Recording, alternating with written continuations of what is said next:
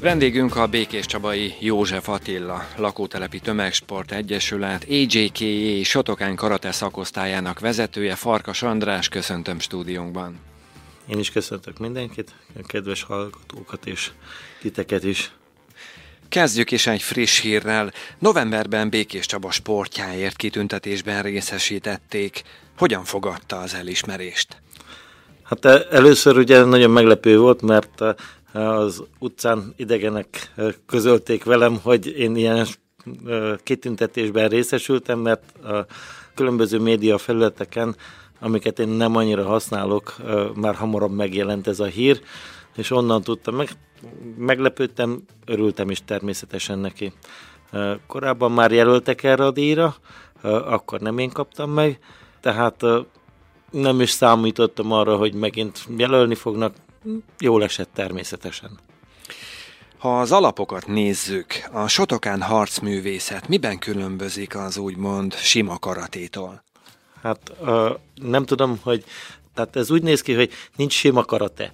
A karate az egy összefoglaló név, és annak különböző ágai vannak, különböző stílusok vannak, amiknek vannak nevei.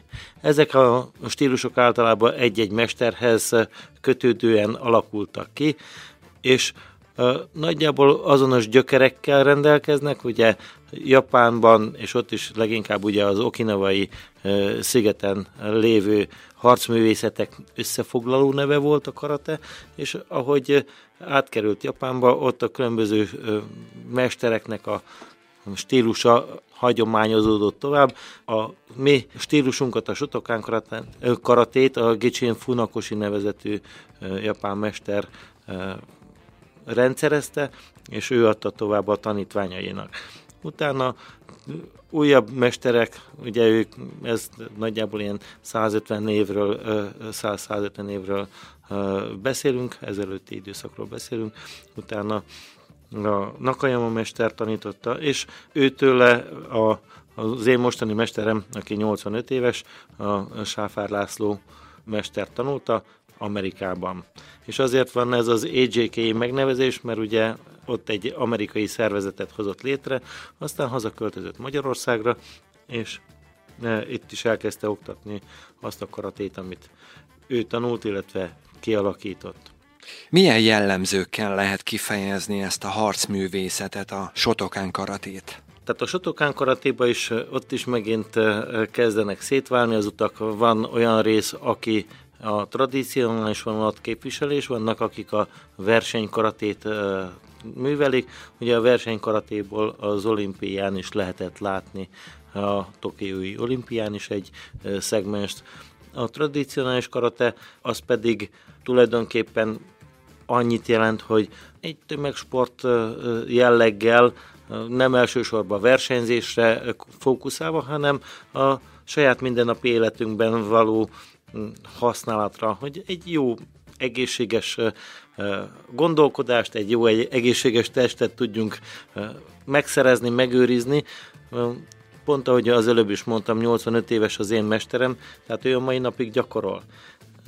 És hihetetlen az a mozgás, amit 85 évesen még ő birtokol. Tehát ez az, amiért csináljuk szerintem. Én ezért csinálom mindenképpen.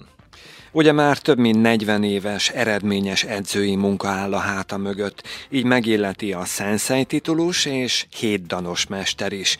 Mit jelent ez a hétdan? Hát, hogy egy kicsit rend, rendezzük a dolgokat, a sensei az a tanítót jelent önmagába, bizonyos fokozattól, tehát harmadik dantól már ez jár mindenkinek.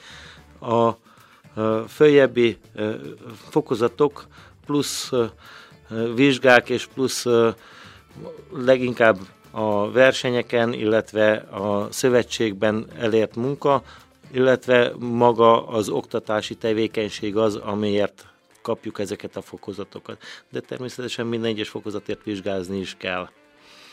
Hány tanítványa volt ez alatt a 40 hát, év alatt? azt nem tudom megmondani, az egy borzasztó jó kérdés. Az előbb gond, elkezdtem gondolkozni, hogy, hogy hány ezer lehetett Először egy kicsit sokat gondoltam, de szerintem ilyen két-három ezer fő tanítvány volt a kezem alatt, és nagyon-nagyon sok gyerek, felnőtt tudok így visszaemlékezni, így ahogy elkezdtem így visszafele pörgetni az időt, de nagyon sok ember.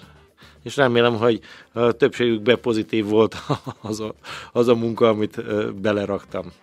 Van tudomása olyan volt tanítványáról, aki azóta már szintén mester? Hát persze, hát a, a, a, vannak akik most is a saját klubokban is vannak olyanok, akik mesterek, illetve Szegedre került át olyan tanítványom, aki ott tart edzést, ő és negyedik danos, itt is van olyan, aki negyedik danos, és őket is megillet, megilleti a szenszei, illetve a mester cím, csak mégis, tehát ők nem, nem mindenki képes arra, hogy klubot vezessen. Az, az kell egy külön habitus. Én gyerekkorom óta testnevelőként képzeltem az életemet, nem arra vitt az egész, de valahol itt megtaláltam azt, amit én ezzel el akartam érni. Az, hogy, hogy az embereket megpróbáljam rávenni, rávezetni arra, hogy a mozgás az egy mekkora érték és egy mekkora kincs az ember életébe, hogyha azt okosan és jól használja. És amellett persze az, hogy önvédelmet is tanulunk, az, hogy mennyire megváltoztatja az ember lelkét, hozzáállását a dolgokhoz, az is, és pozitívan, az is nagyon, hát számomra egy, egy, egy nagyon jelentős dolog, nagyon fontos dolog. Ha már a kezdeteknél tartunk, az ön életében mikor kezdődött a harcművészetek iránti elkötelezettség? Mikor volt az, amikor azt érezte, hogy ez lesz a jövője? Hát én 12 évesen kezdtem el karatézni, ugye most vagyok 54, tehát az azért elég régen kezdődött már, még a, az előző rendszerben. Nagyon egyszerű, nekem volt egy 7 évvel idősebb bátyám, ahová ő ment, én mentem oda, és így kerültem a karatéhoz. És ahogy elkezdtünk gyakorolni, tehát egyre inkább éreztem, hogy ez, hát ez nekem való. Tehát mindig is azért eléggé olyan jellegű tevékenységeket csináltam, meg a játékokat is úgy játszottunk, hogy gyerekkorban, hogy birkoztunk, verekedtünk, hát a fiúk, ahogy szoktak. És ugye az, hogy elkezdtük ezt tanulni, és hogy ez, ez nekem ment, valahogy már kezdetektől kezdve éreztem, hogy ez, ez nekem kell, és én ezt akarom csinálni. És én akkor el is döntöttem, hogy igen, én ezt ameddig tudom, addig csinálom egyelőre ez a 40 éve az, ami, vagy 40-42 év az, aminél tartok, de tervem van, hogyha hogy sokáig fogok élni, és végig fogom csinálni, ha már eldöntöttem meg, idáig eljutottam. A bátyán kívül a családban volt olyan, akitől örökölhette a küzdősportok iránti szenvedélyt? Hát akkoriban azért nem nagyon volt még ez. A, amikor elkezdtük, a, a harcművészetek nem voltak jelen a mindennapokban. A cselgáns volt elfogadott a szökölvívás, birkózás, de ez én szarosan nőttem fel, ott nem voltak ezek a szakosztályok jelen, tehát ott nem nagyon foglalkoztunk ezzel, és abban az időben kezdődött el, hogy jött be a karate, a karatéval együtt bejöttek a, másolt kung fu, meg karate filmek, és akkor mindenki azt akart csinálni, mert ez egy hú, milyen fantasztikus dolog, és hogy mindenki milyen képességeket tud birtokolni, ha ezt csinálja, és valami ilyesmi motivált először minket is, gondolom én és természetesen ezért a családban nagyon más nem volt, aki úgymond ezt örökölhettem volna, de ugye édesapám testnevelő tanár volt, tehát a, a mozgás szeretetét azt, azt onnan. Említette, hogy szarvason nőtt fel. Hogyan került Békés Csabára? Hát a, az én a főiskolai éveim végén ugye úgy alakult, hogy nem volt mezőgazdaság, én mezőgazdasági főiskolát végeztem, és a feleségemmel együtt, tehát aki akkor még nem volt a feleségem, akkor ide kerültem Békés Csabára, és akkor itt elkezdtem vállalkozni ilyen ipari alpinista munkákkal kezdtem foglalkozni, és azóta is azt csinálom, hogy az építőiparban dolgozom. Ha a szakosztályt nézzük, milyen évet zártak 2023-ban, és milyen eredményeket sikerült elérniük a versenyeken? Mint mondottam, volt el, nem elsősorban a verseny a mi célunk, hanem azt, hogy az egyes embernek a személyes fejlődése meglegyen. Ezeket általában őfokozati vizsgákon szoktuk nézni, de természetesen, amikor elmegyünk versenyezni, jó eredményeket érünk el. Azért mondom, hogy természetesen, mert nagyon jók a tanítványom, én nagyon büszke vagyok rájuk, és ezért idén is volt több országos bajnoki címünk, mind a fiataloknál, mind a fiatal felnőtteknél, és azt mondom, hogy eredményes, sikeres évet zártunk. Ha újra kezdhetné, ugyanúgy ez a küzdősport a Shotokan karate maradna? Azt gondolom, hogy igen. Nem, sokat gondolkoztam, hogy, hogy lenne más. A mai napig is változtathatnék. Ugye majdnem minden mester ugye átkacsingat ide-oda, amoda, megpróbálja azt, hogy milyen lenne másikban. Egyes mesterek átlépnek, tehát másik stílust választanak, másik harcművészetet választanak. Én azt gondolom, hogy azért vagyok itt, mert ezt gondolom a legjobbnak a saját fejlődésem szempontjából, meg amit oktatok, az az egyik legjobb harcművészeti ág az én véleményem szerint. Mik azok a tulajdonságok, azok a plusz dolgok, amiket a Sotokán karate adhat a tanítványoknak? Hát ugye nekünk van egy olyan edzés elején, meg edzés végén szoktunk egy ilyen felsorolást mondani, ami részben a képességeket és az elvárásokat testesíti meg. A jellem, a becsület, az akarat, az önuralom, a tisztelet, a hűség és a hála. Ezeket a szavakat szoktuk felemlegetni, hogy amit a Sotokán karatéba használunk, és amit szeretnénk fejleszteni. Mert az összes többi az a fizikai edzéseken keresztül tudjuk ezt megvalósítani, és az összes többi ennek következménye. Tehát ha ezeket próbáljuk szem előtt tartani, hogy e felé menjünk, ezt gyakoroljuk, akkor ezen keresztül mindent is el tudunk érni, és én azt gondolom, hogy a tanítványaimon látom, akik régebb óta velem vannak, hogy mind fizikailag, mind szellemileg, mind uh, morálisan egy nagyon jó kis uh, brigád, nagyon aranyosak, nagyon jó fej emberek és értékes emberek lettek. Úgyhogy én azt gondolom, hogy ebben nekem is részem volt az ő tanításuk révén. Említette, hogy a rendszerváltás környékén a küzdősportok úgymond berobbantak a köztudatba. Azóta hogyan változott ez az érdeklődés? Gondolom vannak évek, amikor több a jelentkező, és van olyan is, amikor kevesebb a tanítvány. Ez mindig így van, hogy, hogy hullámzó. Próbáljuk propagálni azt, hogy, hogy mennyire jó dolog ez, de azért lássuk be, alapvetően a mozgásnak egyre kisebb a kultúrája.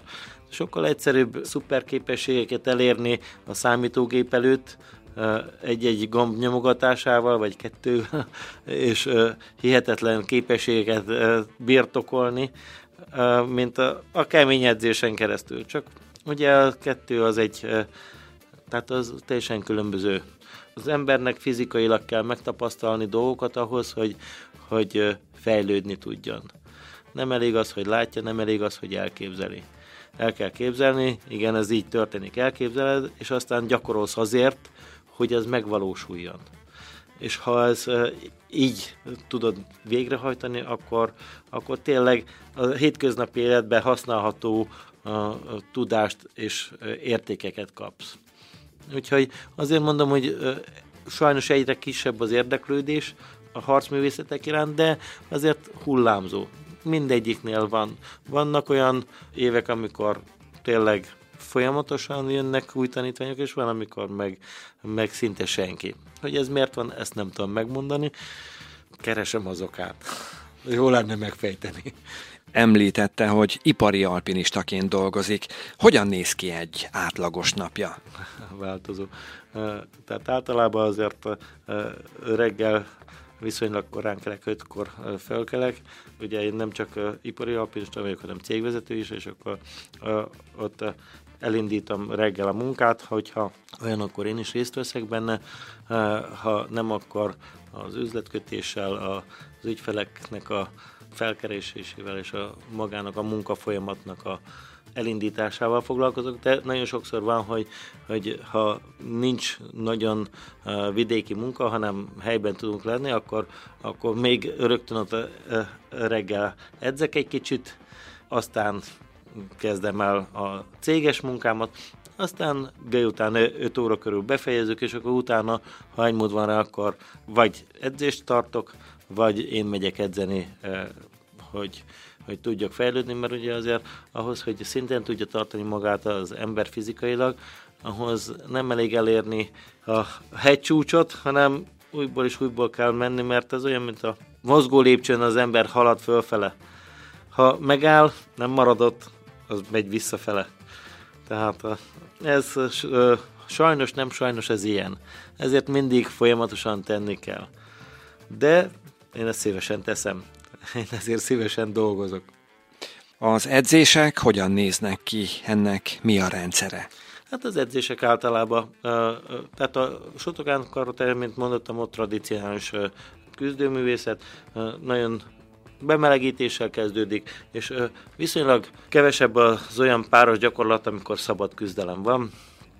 Többnyire formagyakorlatokkal, meg a kihon gyakorlatok, ami ilyen árnyékbox jellegű dologként kell elképzelni, azzal gyakorlatozunk, aztán vannak a kötött formájú páros gyakorlataink, és nagyjából meg az erősítések, ami hozzátesz, és ezzel együtt természetesen a küzdés, tehát a folyamatos szabad küzdelmet is szoktuk gyakorolni, de ezt inkább a verseny időszakban, mert azért amikor folyamatosan küzd az ember, akkor azért sokkal több a, a sérülés, és ez találatsérülés, és az nem feltétlen kell a mindennapokban, de ezzel együtt ez is hozzátartozik az edzésünkhez.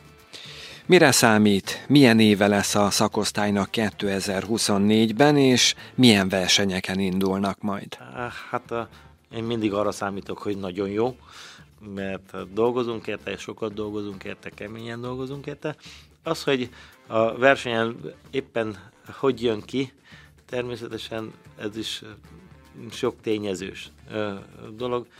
Azt majd látjuk, azt majd inkább az év végén értékelésként elmondom, hogy hogy sikerült, de mindig úgy készülünk, hogy igen, ez nekünk menni fog, jó fogunk szerepelni. Ugye inkább ami, ami számunkra fontos, a, mint rendezvény, hogy szoktunk versenyeket tartani, szoktunk edzőtáborokat tartani, és hogy ezeket szoktunk vizsgákat tartani, hogy ezekre készüljünk fel jól, az, az nekem sokkal fontosabb. A versenyzés az, mondom, az a karate versenyeken nagyon nehéz objektív mérőszámokat letenni, nem is lehet. Ugye hiába van ott négy-öt bíró is akár, nem igazán lehet nagyon jó, pontos, hiteles döntéseket hozni. Megpróbálunk, de azért amikor visszanézzük, a filmeket, akkor azért gyakran van, hogy, hogy látjuk, hogy hát ez nem teljesen, hogy nem láttuk jól. Borzasztó gyorsan történik minden. Ugye nem lehetünk teljesen ott közel, a távolság az meg elfedi a dolgokat. És nagyon éles szeműnek, nagyon jó bírónak kell lenni, aki ráadásul versenyzett is, hogy, hogy az, az jó döntés szülessen, hogy minél több jó döntés szülessen, mert mondom azért ez tudom hasonlítani a kardvíváshoz, ott is, még nem voltak ezek a pontjelzők, azért nagyon sok olyan találat volt, amit hát azért megkérdőjelezhettek az emberek, pedig ott még viszonylag közel tud lenni a bíró, mert ugye ott egyenes vonal mozognak. Mi egy 8x8-as páston mozgunk, azt ott a bíróknak is hiába ülik körbe, meg egy ember ott ugrál közöttük, de nagyon nehéz sokszor úgy mozogni, hogy, hogy le tudja követni a, tulajdonképpen a versenyzőket és a technikákat. Én vezetőbíróként is dolgozok persze, tehát szoktam bíráskodni, de a versenyzés, sokat versenyeztem is. Régen viszonylag jó eredményeim is voltak, tehát én szerettem azt csinálni. És bíróként igyekszem ugye minél pártatlanabbul megítélni a dolgokat, mert én mindig utáltam, amikor egy-egy bíró arra fele húzott, amerre az ő tanítványa volt. Hm, ez számomra nem annyira szimpatikus dolog, de ezt mindenki maga elintézi a saját lelkével. Én szívesen részt veszek, szívesen szervezem az ilyen jellegű eseményeket is, és meg is tudom jól csinálni, én azt gondolom, de ezt kívülről kell, hogy megítéljék, hogy, hogy na tényleg akkor én mennyire tudtam hitelesen meg jól bíráskodni. De nem ez az elsődleges. Oktatni sokkal jobban szeretek, mint versenyeztetni, meg versenyezni.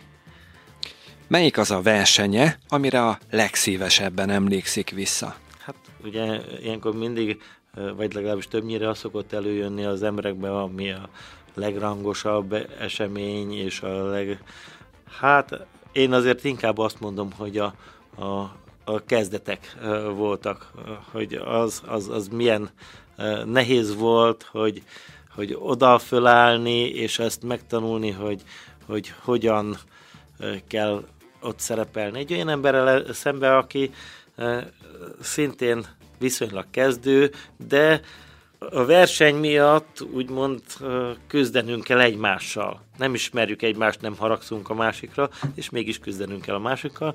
És ezek, most azt mondom, hogy ezek a versenyekre emlékszem vissza legszívesebben, és nagyon nehéz, meg nagyon véres versenyek voltak még akkor, de azok jobban megmaradtak, mint aztán, amit a különböző érmeket nyertünk, meg különböző díjakat nyertünk de természetesen azok is jók voltak. Ez egy baromi hosszú folyamat, és mindegyik részére szívesen emlékszem, mindegyik részét szívesen csináltam, azért vagyok még most is itt, és gondolom azért vannak ezek a fokozataim, elismeréseim.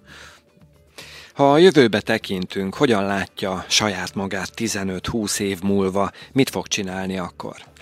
Hát én rendületlenül azt gondolom, hogy a karatét azt oktatni fogom. Tehát ez annyira jó dolog, és ahogy idősödök, egyre inkább azt mondom, hogy tényleg fantasztikus, és egyre jobban átérzem, meg tapasztalom azt, hogy ez mennyire jó dolog.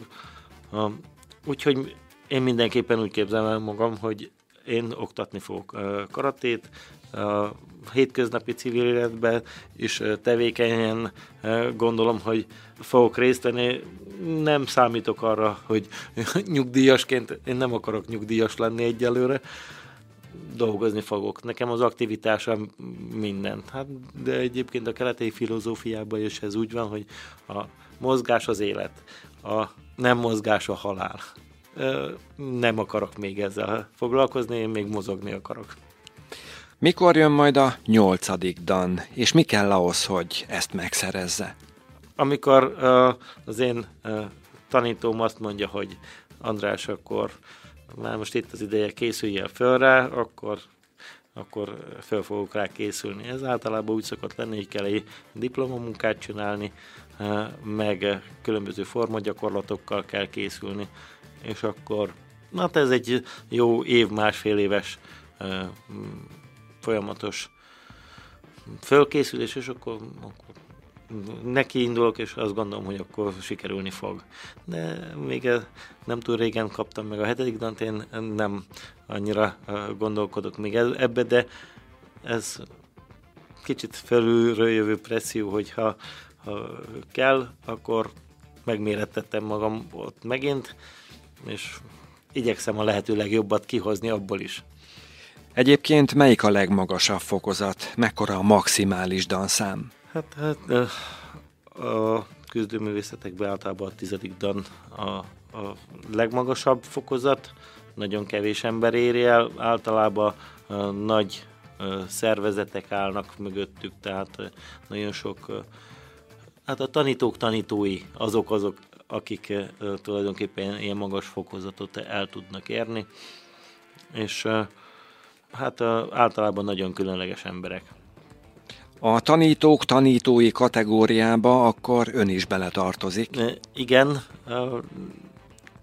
természetesen, de akkor sem, tehát ugyanaz a szint, mert ugye általában akinek ilyen magas fokozata van, az több országban van jelen azzal a stílussal úgymond, és ott különböző szövetségeket nemzeti szövetségeket megtartva vagy megalapítva oktat.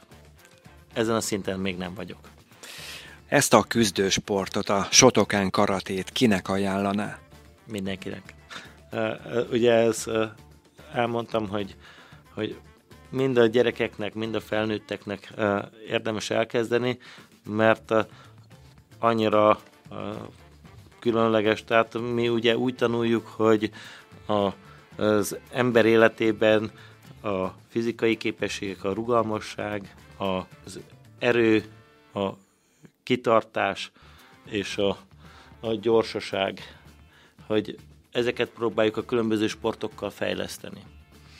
És a, a karate az mindezt tudja, és mindezt magas szinten tudja oktatni, és szinten tartatni az emberekkel. Ugyanakkor mind a két uh, jobb és bal oldalunkat egyaránt használjuk, a kezünket, lábunkat egyaránt használjuk, tehát az egész testet általában egy jó kondiban tartja és tartatja, és emiatt azt mondom, hogy igen, mindenkinek érdemes elkezdeni, az, hogy milyen szintre jut el, az egy másik dolog, de jó oktatókkal messzire el lehet jutni, úgymond fokozatba is, de a legtöbb akkor is azt mondom, hogy, hogy amit meg lehet ezzel szerezni, azok a képességek, ami mentálisan segíti az embert a hétköznapokba, és fizikálisan. És akkor meg bárki jöhet.